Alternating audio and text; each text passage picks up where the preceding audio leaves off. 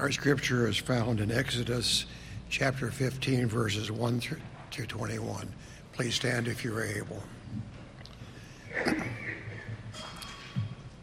Then Moses and the people of Israel sang this, this song to the Lord, saying, I will sing to the Lord, for he has triumphed gloriously. The horse and his rider he has thrown into the sea. The Lord is my strength and my song, and he has become my salvation. This is my God, and I will praise him, my father's God, and I will exalt him. The Lord is a man of war, the Lord his, is his name. Pharaoh's chariots and his host he cast into the sea, and he chose, his chosen officers were sunk in the Red Sea. The floods covered them, they went down into the depth like a stone. Your right hand, O Lord, glorious in power. Your right hand, O Lord, shatters the enemy. In the greatness of your majesty, you overthrow your adversaries. You send out your fury, it consumes them like stubble. At the blast of your nostrils, the waters piled up. The flood stood up in a heap. The deeps congealed in the heart of the sea. The enemy said, I will pursue, I will overtake. I will divide the spoil. My desire shall have its fill of them. I will draw my sword. My hand shall destroy them. You blew with your wind, the sea covered them. They sank like lead in the mighty waters. Who is like you, O Lord, among the gods? Who is like you, majestic in holiness, awesome in glorious deeds, doing wonders? You stretched out your right hand, the earth swallowed them. You have led in your steadfast love the people whom you have redeemed. You have guided them by your strength to your holy abode. The people have heard, they tremble. Pangs have seized their inhabitants of Philistia. Now the chiefs of Edom dismayed. Trembling seizes the leaders of Moab. All the inhabitants of Canaan have melted away. Terror and dread fall upon them. Because of the greatness of your arm, they are still as a stone. Till your people, O Lord, by, pass by. Till the people pass by whom you have purchased, you will bring them in and plant them on your own mountain. The place, O Lord, which you have made for your abode, the sanctuary, O Lord, which you have hand, your hands have established. The Lord will reign forever and ever. For when the horses of Pharaoh with his chariots and his horsemen went into the sea, the Lord brought back the waters of the sea upon them. But the people of Israel walked on dry ground into the midst of the sea. Then Miriam the prophetess, the sister of Aaron, took a tambourine in her hand, and all the women went out after her with tambourines and dancing. And Miriam sang to them, Sing to the Lord, for he has triumphed gloriously. The horse and his rider he has thrown into the sea. May the Lord bless the reading of his word. You may be seated.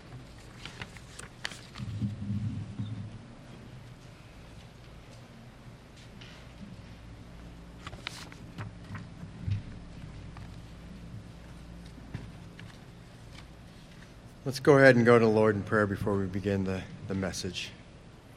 Heavenly Father, we do thank you. You are the God who has given us your revealed word. You are the God who allows us to comprehend that word and apply it in our lives by the power and person of your Holy Spirit. We pray that your Spirit would do the work unto our hearts and our minds, under our resolve, our conviction, that we might live out this, this time in this world as those willing to, to be image bearers as you called us to be, those willing to be transformed into the image of your Son, Jesus Christ, willing to show the world who you are. In Christ's name we pray. Amen. Well, this morning's message is entitled, How Do You Know If You Really Fear God? Me personally, I, I like to take those kind of phrases and see how well I actually comprehend them for myself, how well I could communicate them to someone else, or is it something that I just know in my heart? There, there are times in our lives where we think we have a concept down, but when, when it comes time to actually communicate or maybe even teach it to someone else, we realize we really don't have that concept down.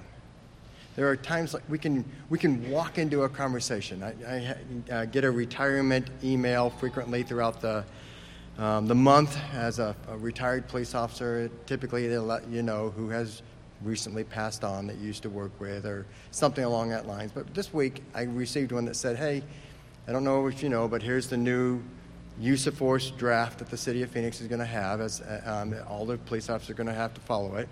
And it has on there a statement, a, a, reference to the use of force continuum. Well, if you walked in on a conversation that I was having with some of the other uh, either retired or current police officers in this congregation, you might sit there and go, use of force continuum. All right, it has to do with what, what a police officer can do. Continuum means range, so it's dealing somehow it's dealing with the range and the policies involving that.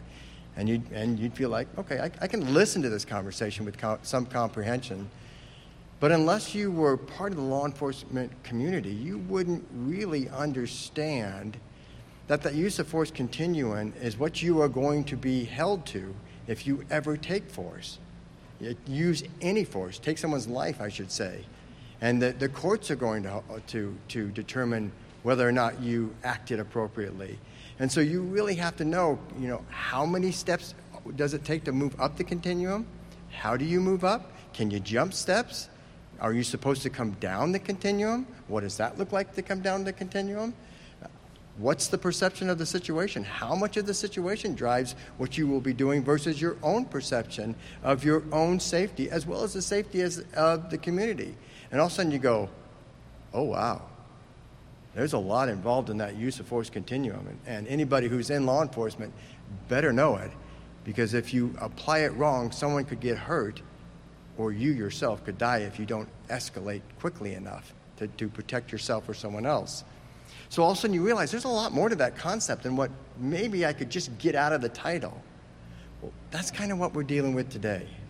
I'm afraid that there are, in, in my own attempts to think through quickly what does the fear of God mean? Because it has bearing, significance on us as Christians. What does that really mean?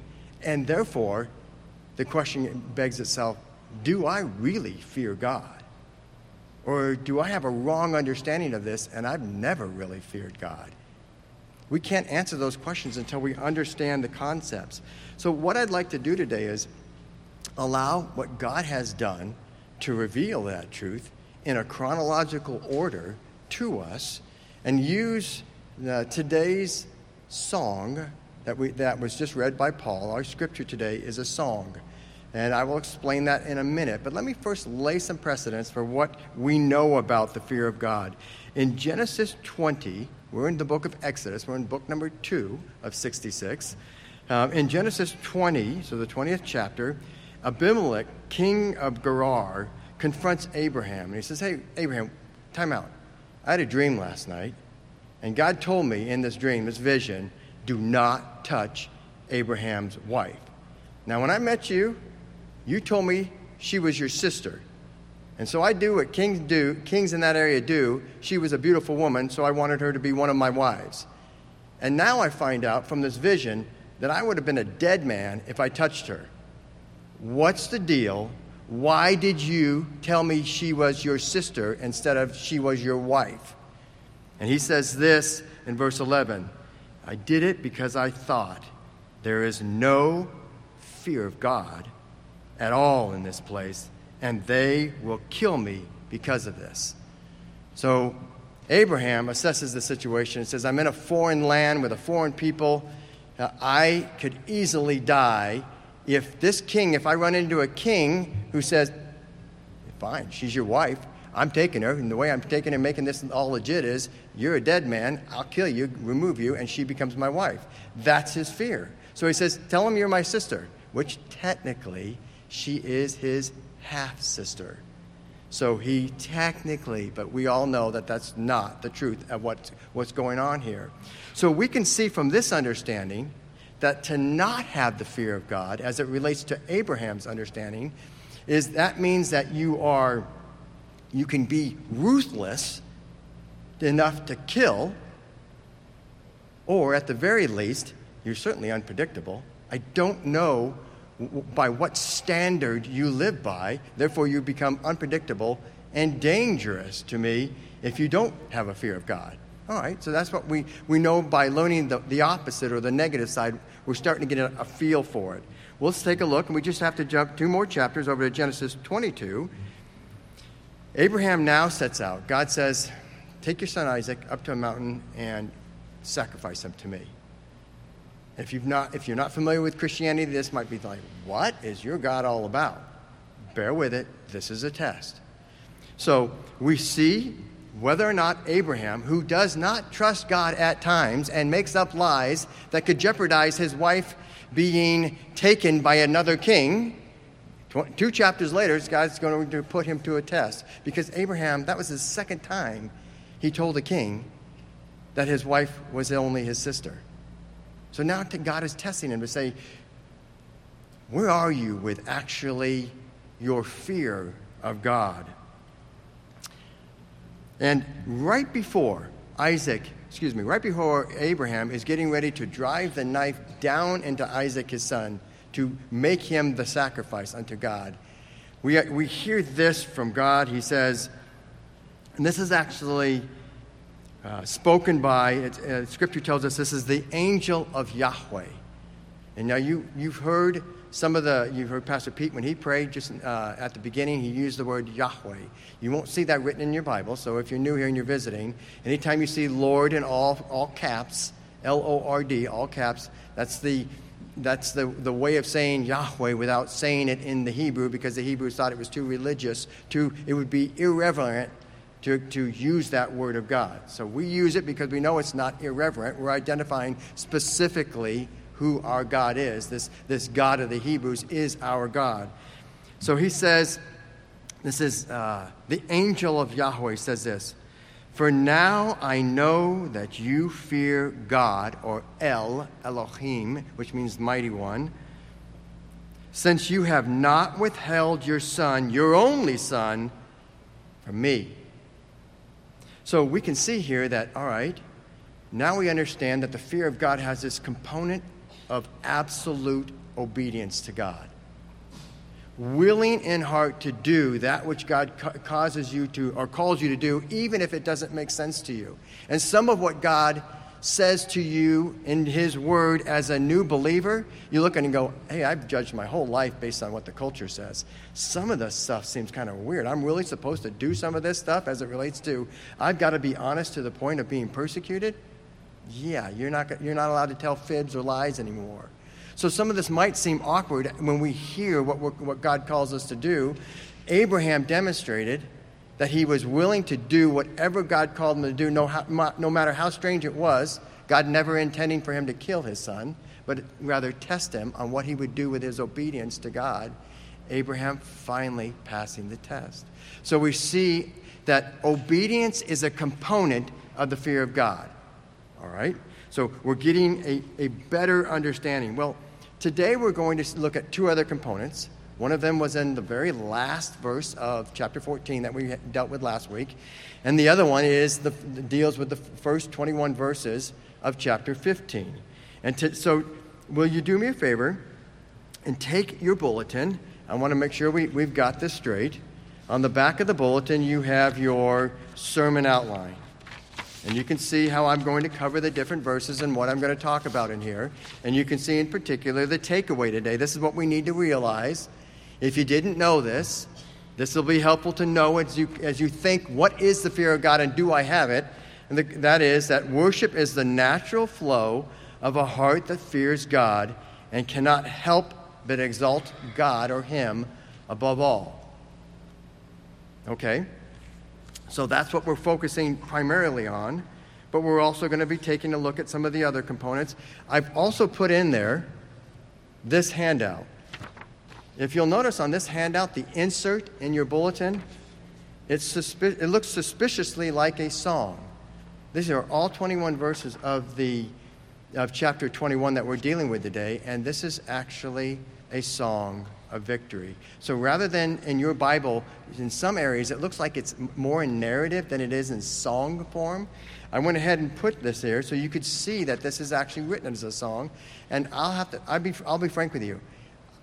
I'm looking at this this week, studying this, and I'm, I'm trying to figure out is this song based on, on themes? And therefore, we identify stanzas based on themes, or how is this based on? And it was actually, I want to give credit to him, John Currid, C U R R I D, who is a commentator, that helped me see. And if you'll take a look at this, look at the front where it starts off with uh, verse number one.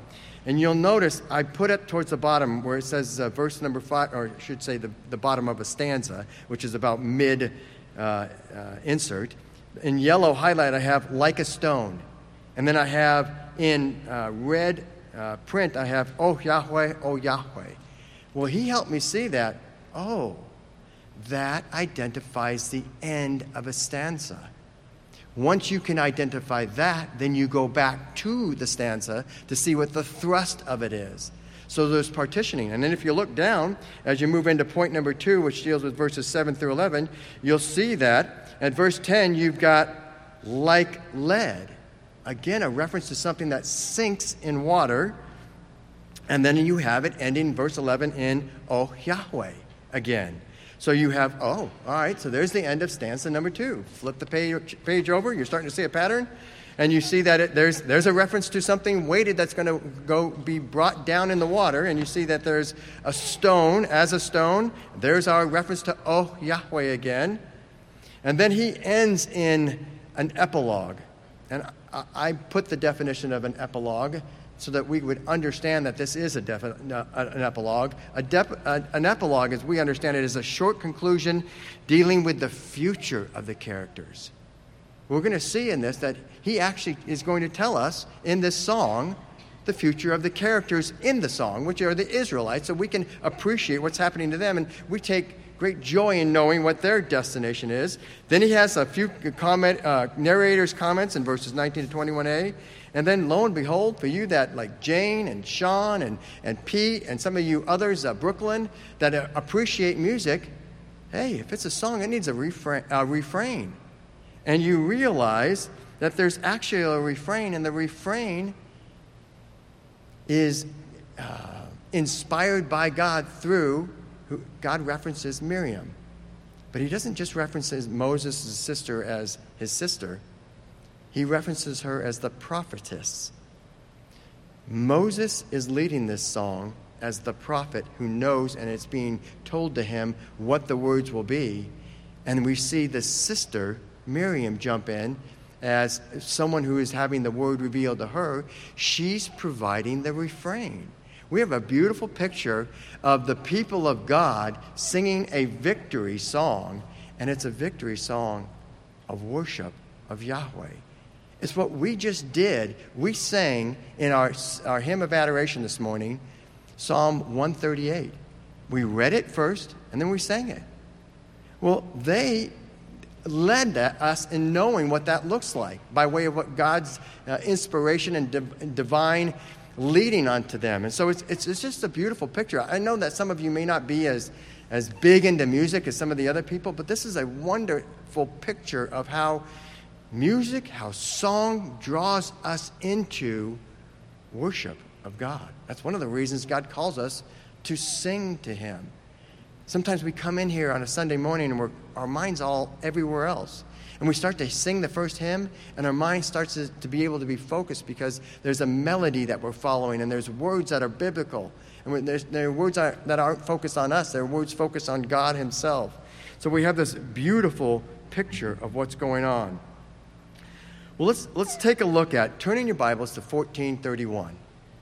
And I want to deal first with the second component. One of the components of the fear of God is obedience. We saw that. That was from the Genesis. Uh, now we're in Exodus, and God reveals more. This word is the progressive re- revealing of God to his people. So progressively, we learn. We don't go to, it's not a dictionary. We don't go to one spot and it says, Thou says this is what the, the definition of the fear of God is. No, God gives it to us in pieces through the way He has chosen to reveal it. So that's what is happening here in this particular situation. So in, in verses 1430, Exodus 1431, it, said, it reads this way Israel saw great power that Yahweh used against the Egyptians, so the people feared Yahweh and they believed, and there's the key word for us, and that, fear demonstrated belief in Yahweh and his servant Moses. The people saw the mighty work of God. What did they believe? Now, we can't jam into this understanding of what they believed, everything we know, because we are in the, the tail end of the Bible. We know a lot more than they know about God. So, what do they know at this point? They've just witnessed the, the Exodus.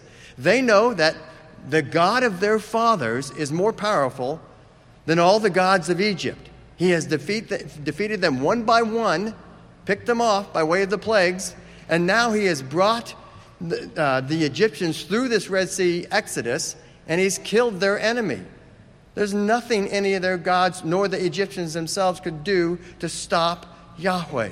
So they know God is powerful, but they also know that God promised them and Moses reminded them of that promise that he said that he would deliver them from a people and a nation that would oppress them for 400 years. So they've seen that lived out. So they, they believe that God is the most powerful God, and they believe that this God is a God uh, that keeps his promises. Those are two good things to believe. Those are th- two helpful things in our faith. So we see belief, I'm going to put this in theological order belief and obedience are both components of the fear of God. And so you should be asking yourselves do I have that kind of belief? Do I see Yahweh as the most powerful God? Do I believe that He's a covenant keeping God, even when sometimes it seems like my life isn't going so well, and maybe He doesn't keep in His promise? Maybe, maybe I believe that He should make my life as easy as it can possibly be. And therefore, God isn't worthy of my belief in Him because my life isn't easy. It's filled with tribulation. And we say, well, something's wrong because we know that God is a God who keeps all of his promises. So our perception of what we think God should be, our error in making God out to be in our image, must be off. Who is this God? He's the God that we are made out of the image of, rather than trying to turn the tables on him. So as we start in this uh, this particular chapter, we need to realize that what we see is Moses and the people of God on the seashore. They are on the Red Sea seashore. Probably all around them are, is the debris of the uh, Egyptian uh, chariots, maybe some dead horses, and certainly a lot of dead Egyptians on the seashore. As God has made their enemy, He has destroyed their enemy. And what do we see them do there? It says, then, in verse 1, chapter 15, verse 1, then Moses and the, the people of Israel sang this song to Yahweh, saying, All right, I need to slow down here. Because what takes place is actually something that you would, would be normal in the ancient Near East. When soldiers came back from battle, and obviously they came back, so they were victorious, then women would break out in song to exalt, to praise the work, the successful work, I might add, of these soldiers. In fact, we can see an example of this in our own Bibles. We don't need to go to extra biblical to see this in, in what the, some of the other cultures did.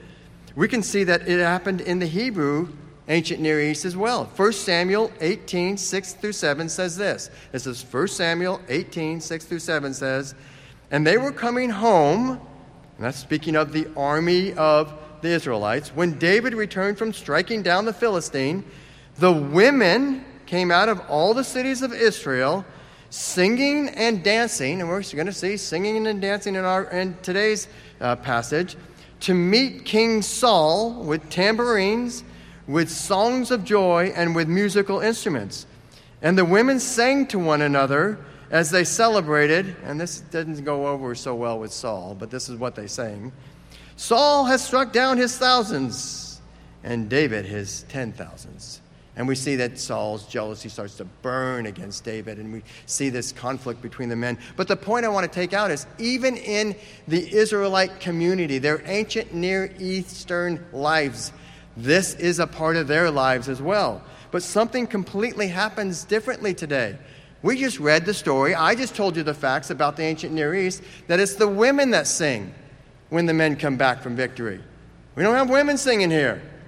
What do we have? It says this then, and by the way, the word then there, the way it's paired, uh, uh, way it's paired with other words and its sentence structure, it means spontaneous. They get on the other shore, shore the waves cover the, the Egyptians, the body and debris is, is washing up, and we have men breaking out in song. It says Moses, and I read to you what your ESV said. And your ESV says the people of Israel. In the Hebrew, the saying is the sons of Israel. Now, every translator has to make a determination when they read that. Is it saying the people, generally speaking, or is it specifically speaking of the sons? It can be either one, and they're right, depending on the context.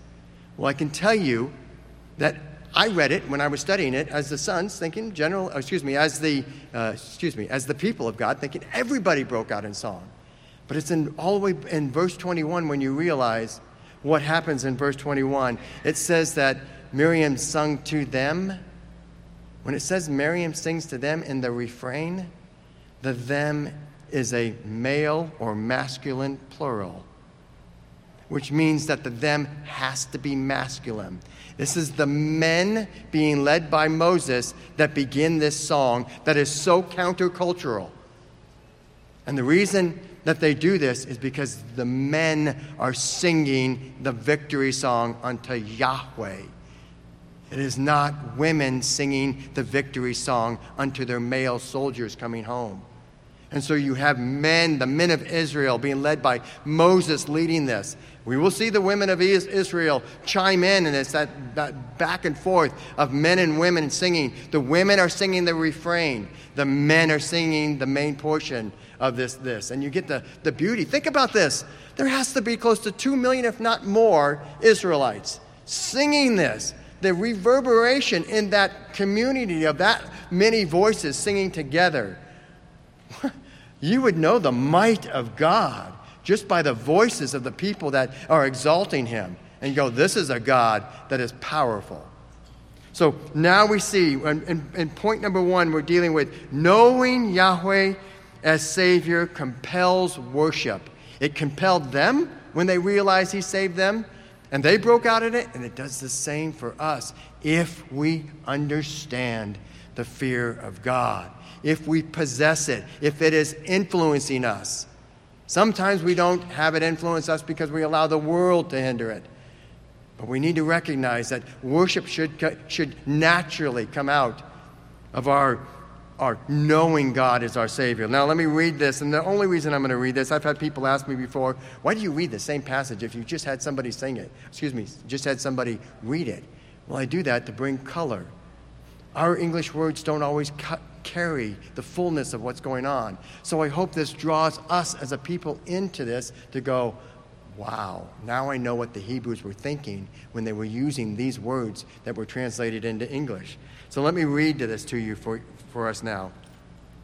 I will sing to Yahweh, for he has, and your wording is triumphed gloriously. The word, the words are two, two uh, uh, verbs in Hebrew. It is ga'ah, ga'ah.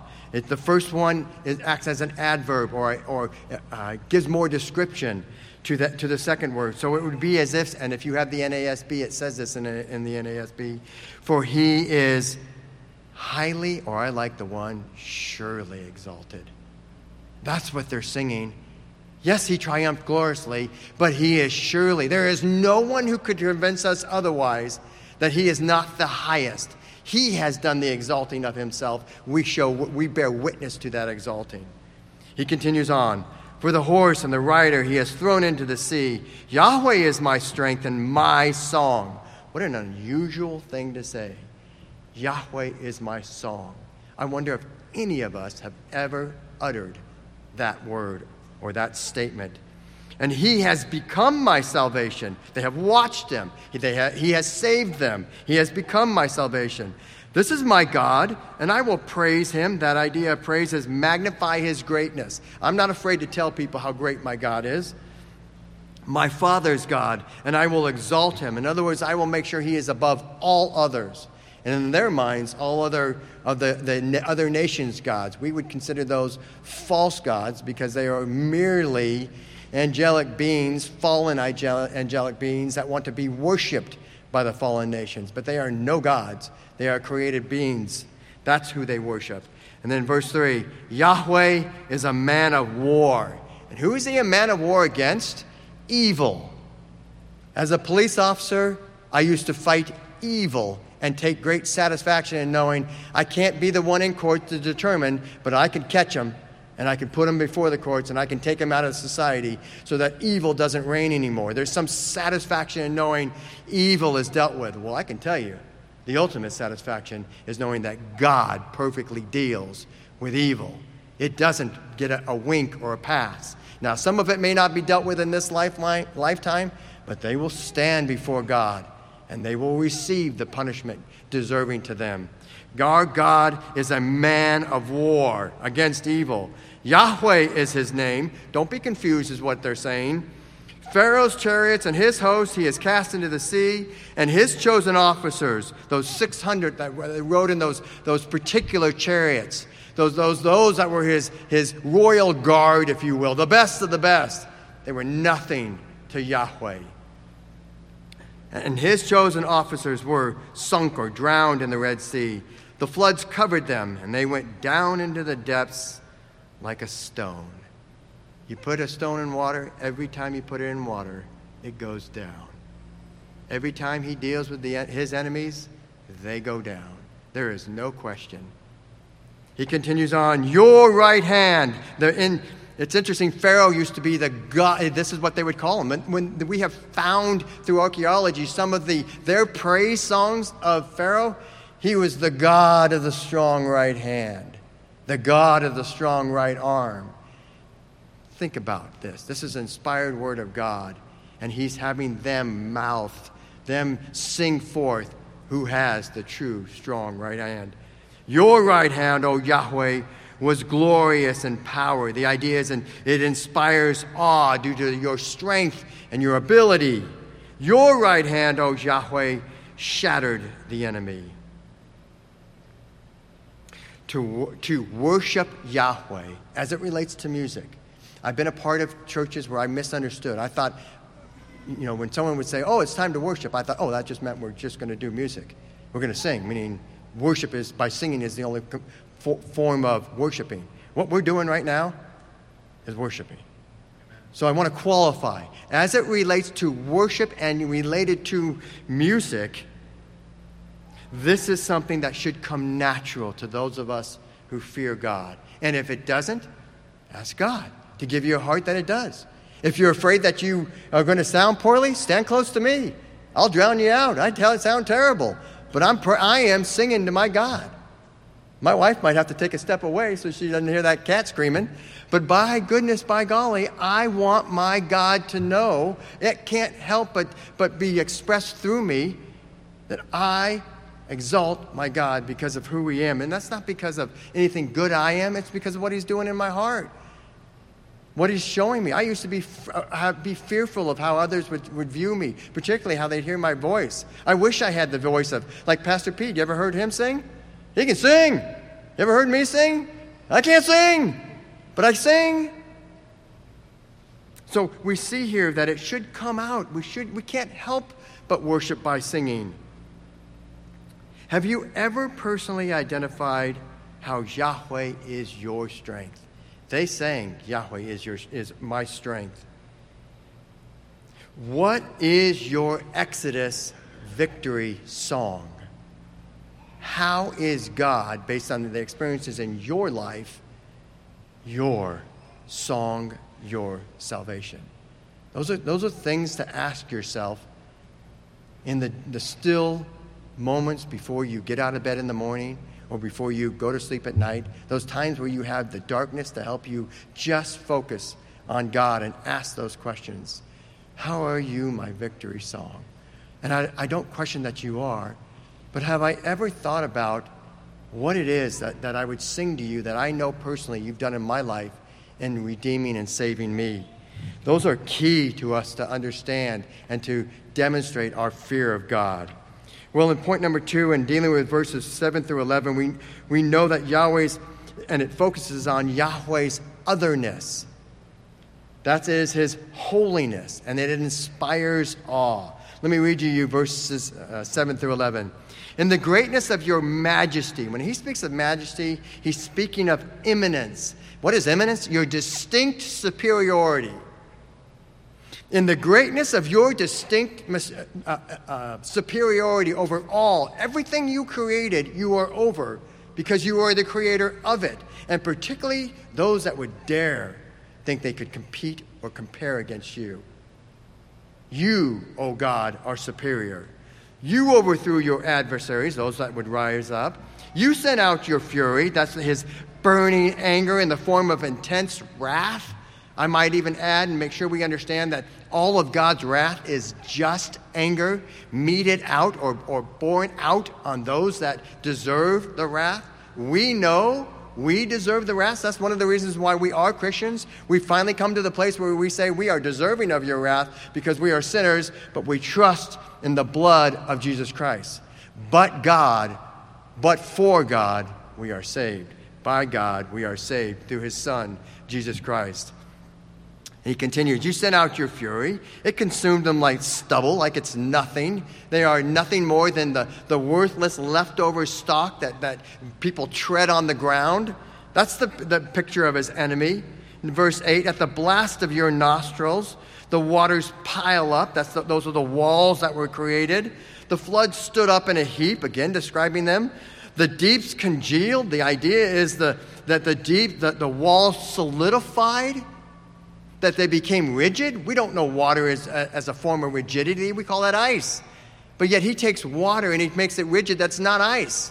And he turns it into these walls that are protection walls for them. Oh, but for their enemies, they are going to crush them.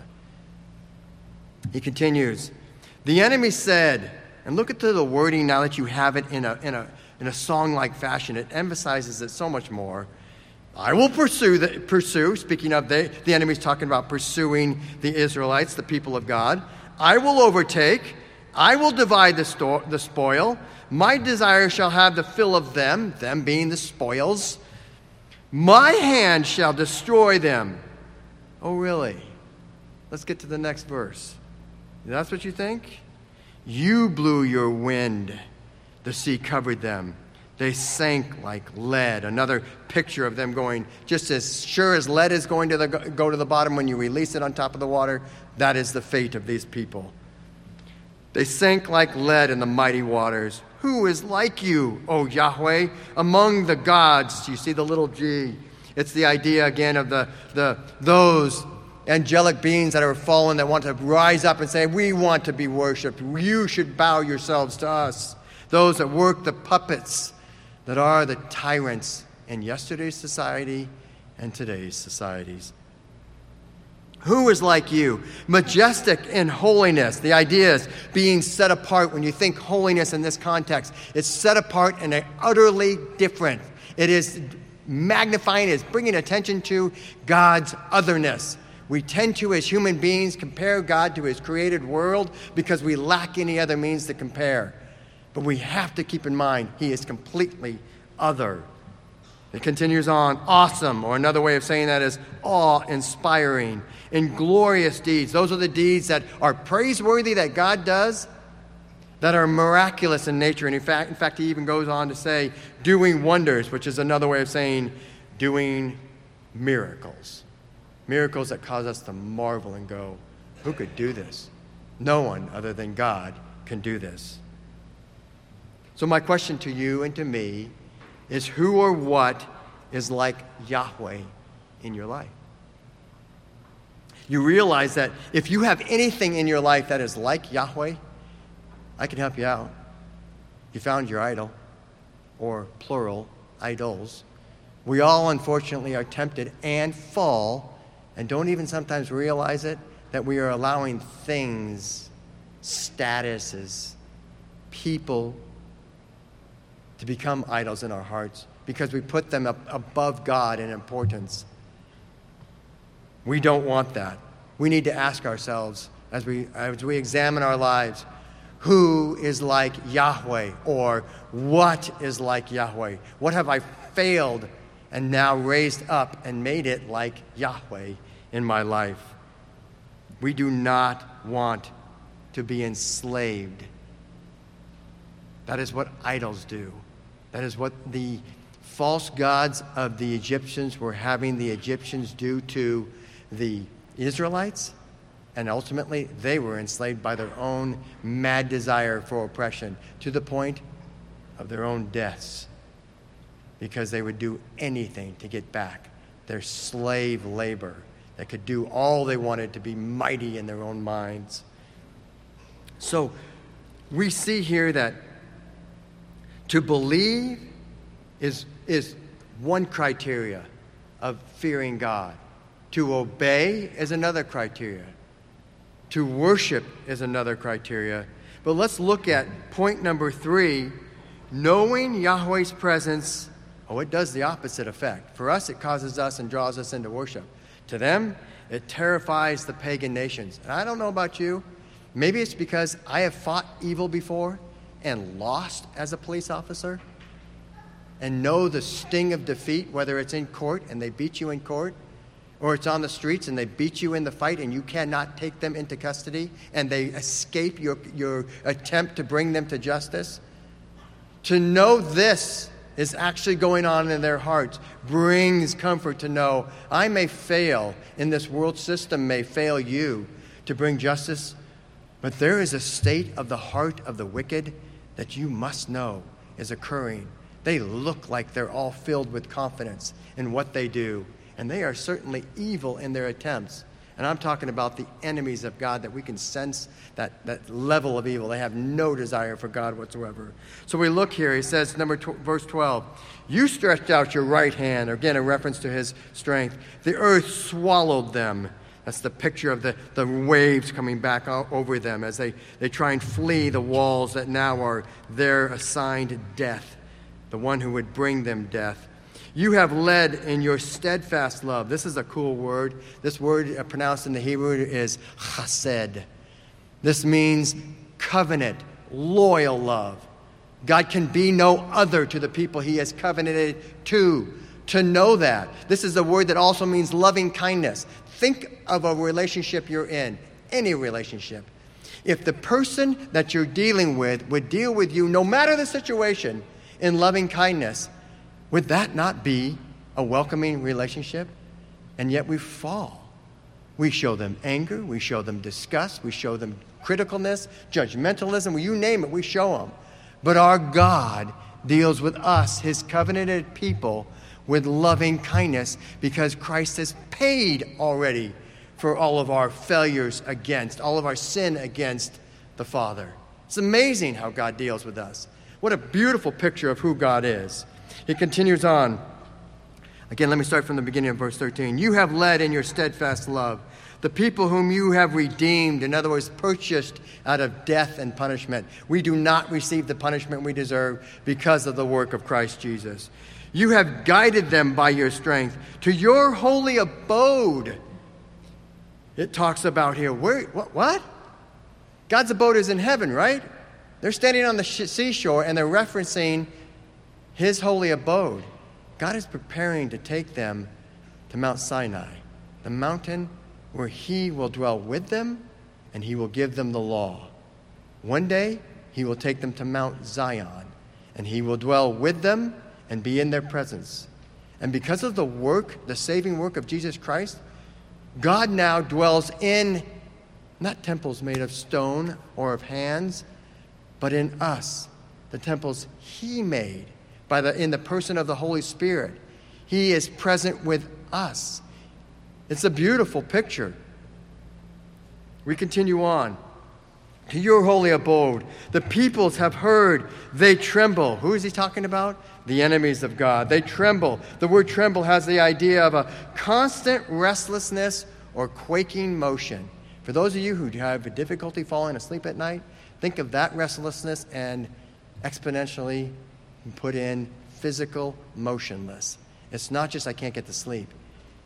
There's a physicalness that is, uh, that is involved in this recklessness. And he's going to continue, and he's going to use other words that is going to describe this physical uh, uh, distress. He uses the words pangs. We understand in the Hebrew, in the ancient Near East, they were the pangs of childbirth. Oh, ask a woman who knows that child is coming about those pangs where their body writhes out of control in the pain of bringing that child into this world. These are the pains or the pangs that the enemy knows that they will not let you see. In the darkness of the night, they might want to, you to believe that they are as confident in their evil as they are, but they writhe. It may not be physical pain, but certainly there's a emotional pain. There is a spiritual pain. And it says, it continues on, and they that have these pangs have seized them. The idea is to grasp forcibly, not allowing the other to release the hold.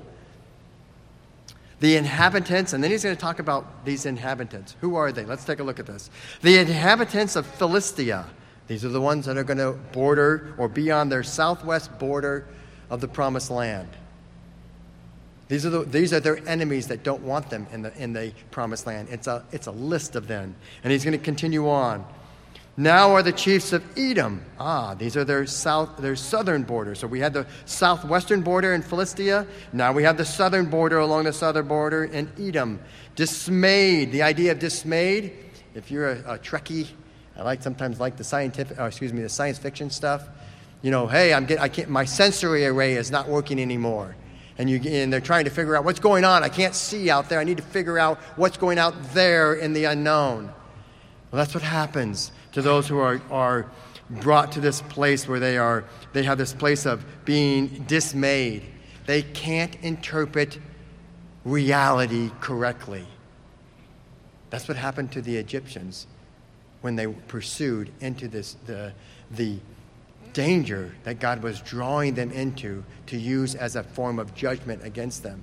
All of their senses and their sensors should have been saying, Don't go in there. That wall is held up by somebody other than you and your gods. It's going to come crashing down. It made a pathway for them, and it's going to be a death way for you. But they don't see it that way. They are in total dismay. They are reading reality wrong. It looks like they're reading it right. Hey, I can impress you, I can impress anybody I want, and there's nothing anyone or any God can do. Oh, they are very wrong. They are under the dismay of God. Trembling seizes the leaders of Moab. Those are their enemies on the southeast border. And then finally, he just deals with them all. All the inhabitants of Canaan have melted away. They have, their hearts are so disheartened, you have nothing but despair in front of them. They continue, it continues on. Terror. The interesting thing about terror is when I think of terror, I think of getting scared. Uh, sometimes the little boy in me will like to hide behind a corner my wife doesn't know I'm hiding behind, and I'll pop out, and she'll be, Oh, Nicholas, don't do that. And then we laugh about it and whatnot. That's not terror. That's scary, and, and she's going to one day get me back. But it's, it's fun in, the, in the, the marriage relationship. That is not terror. The terror spoken about here is overwhelming, and I have felt this from time to time, not to this degree, but close, paralyzing anxiety. The fear of the unknown, the fear of what somebody can do, whatever it is. And it overwhelms you. And you just get in this, this track that just circles. And it's what, is referred to by, by psychologists, by biblical counselors as the death spiral. You just can't get out of it and reason this. You're stuck on this track. This is what they actually deal with in the, in the darkness where no one can see them. All the inhabitants of Canaan have melted away.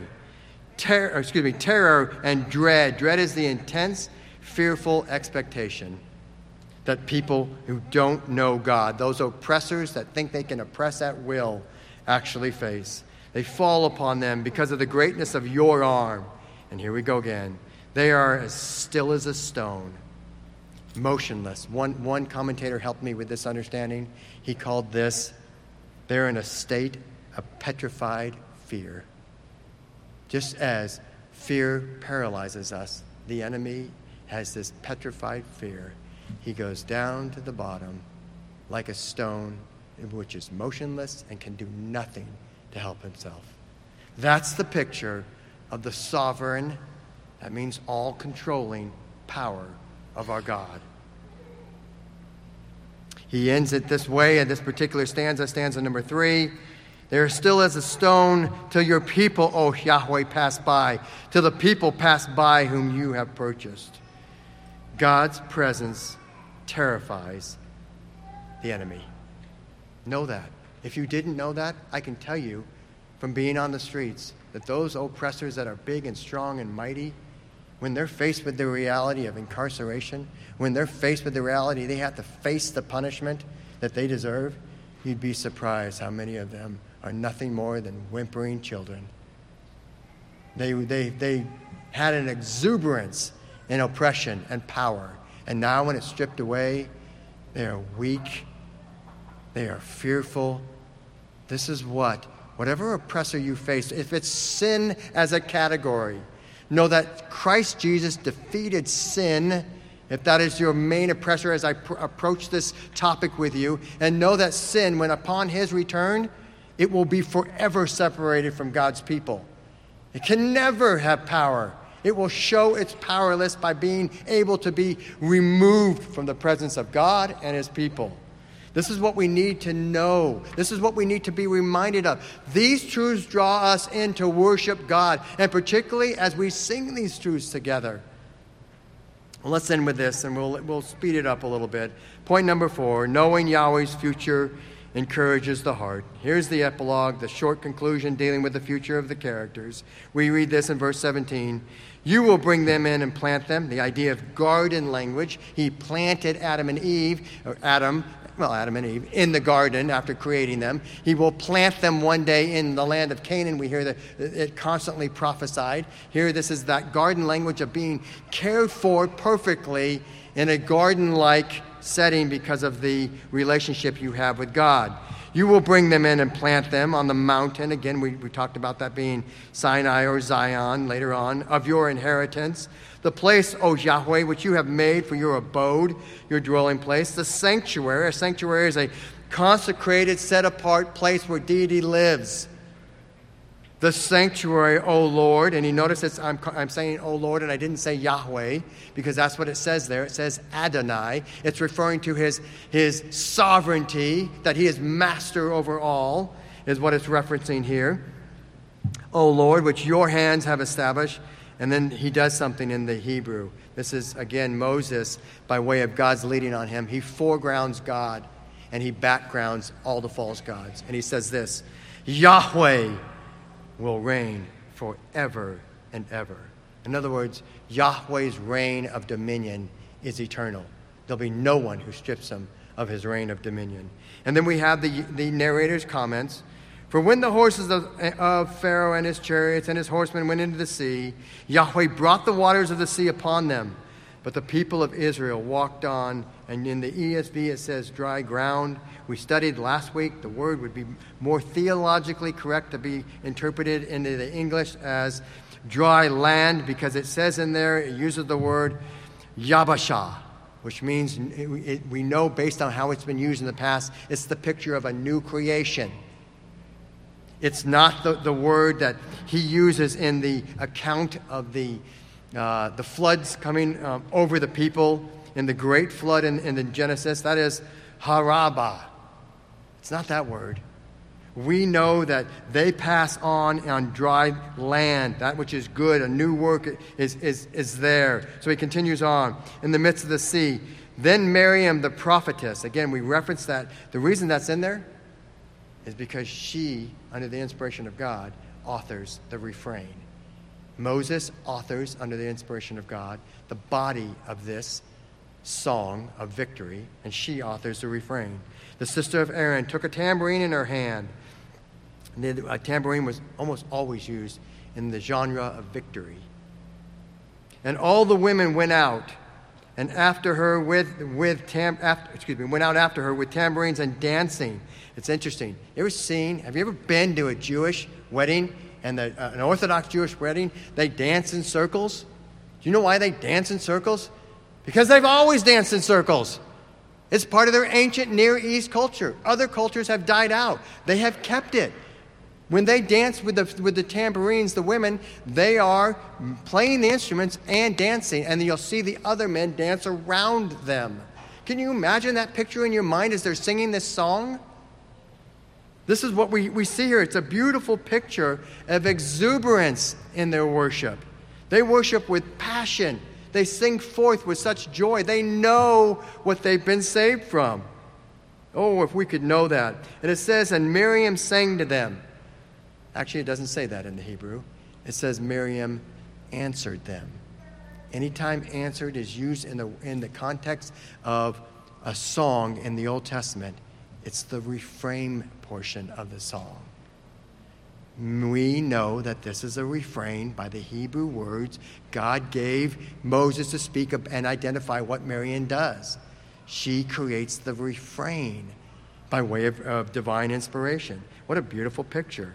And she sings this Sing to Yahweh. This would be the women singing. Every time the men finish a stanza, the women's beautiful feminine voices come in. After the, the thunderous, deep voices of the men stop, and in come the beautiful, angelic voices of the women, and they sing this Sing to Yahweh, for he has triumphed gloriously, or for he is surely exalted. The horse and the rider he has, sh- he has thrown into the sea.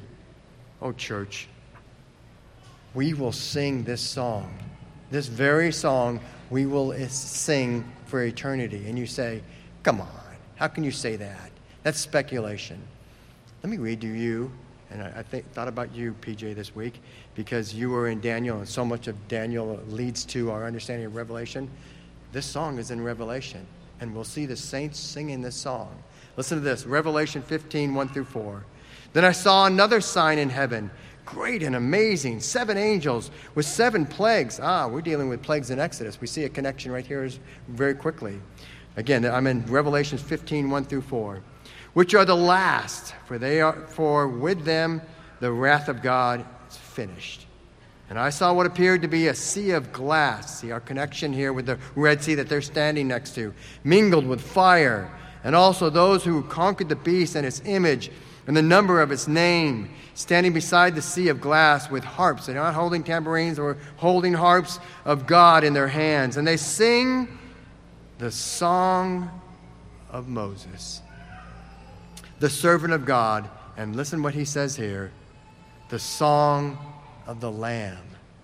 This song of victory if you have questioned in your mind who is the, the person of God that is bringing about this physical deliverance over and over and over again, we see it's the second person of the Trinity. It is Jesus. Here he is referred to as the Lamb. The lamb was used in the atonement, the picture of God of this, this lamb dying and giving his blood and his blood being put over the door stoop so that anybody inside that house was spared the judgment they deserved. We know this as the Lamb of God. This person that is bringing them through this time of deliverance, this is the second person of the Trinity. This is Jesus Christ. Even in the Isaac, where he was coming down, when Abraham's coming down with the knife, he refer, it, Moses refers to him as the angel of God. And he says, Now I know because you have obeyed me. No angel's going to say that. We have to see this. There's a connection. Our God, Jesus Christ, is real. He abides with us in the person of the Holy Spirit. He has done the work that has made it possible that we can be delivered from this enslaving power of sin. And this is the song itself Great and amazing are the deeds. In other words, Christ's deeds is what he has done in the deliverance, ultimately, of believers from the defeat of death. When Christ comes again, we will know our resurrected bodies that He will give us, and we will never experience that physical death that we had to experience once we entered into heaven. Oh, Lord God the Almighty, just and true are your ways. Oh, King of the nations, who will not fear, oh Lord, and glorify your name? For you alone are holy. He, they are praying. The you is certainly, the, in one sense, the, the Godhead, the, the Father, Son, and Holy Spirit, but more specifically, this is Christ Jesus. He's going to refer to him as the, the, he's known as the King. We just read, excuse me, O King of the nations. That is Jesus' role that his Father has given him. For you alone are holy. All nations will come and worship you, for your righteous acts have been revealed. All right, I'm going to leave you with this. I've gone long. You've been patient. Nobody fell, fell asleep. I appreciate that. This is all about God's work in you to produce the fear of God believe, obey, and worship from a heart that can do no other thing than worship. Let us go to the Lord in prayer. Oh, Heavenly Father, this is not a sermon that says you need to do this because we can do none of this apart from the enabling grace that you have given us. You have given us faith, the ability to believe itself as a gift a gift that you have given, that you have, your Son has secured, that your Spirit brings upon us. You have given us the belief. You give us the ability to do what you call us to do by the power of the Holy Spirit living in us, who convicts us when we do wrong, convicts us of our sins, and causes our hearts to want to cry out to you and ask for forgiveness, knowing that you are a just and faithful God that forgives us and cleanses us of all, all of our sins and we thank you that we can stand before you knowing that ultimately it is your Holy Spirit working in and through us that makes it possible. This is the gospel lived out in our lives, makes it possible for us to be image bearers that truly image the greatness of God. Father, help us to worship with hearts of integrity. If we come in on any given Sunday and we are just worn down by the Spirit, excuse me, by the world, not the Spirit, but by the world, I pray that those that come into that will allow the rest of the saints and hear their voices cry out, and that you will use that cry of, of worship as we sing out to our God, that you will use that to strengthen and, and, and revive the hearts, and there will be a, a worship that would flow quickly out of the, those saints that have just been beat up by the world in the, in the previous week. We thank you, Heavenly Father, for your goodness, your graciousness, your faithfulness, your mercy. It's in Christ's name we pray. Amen.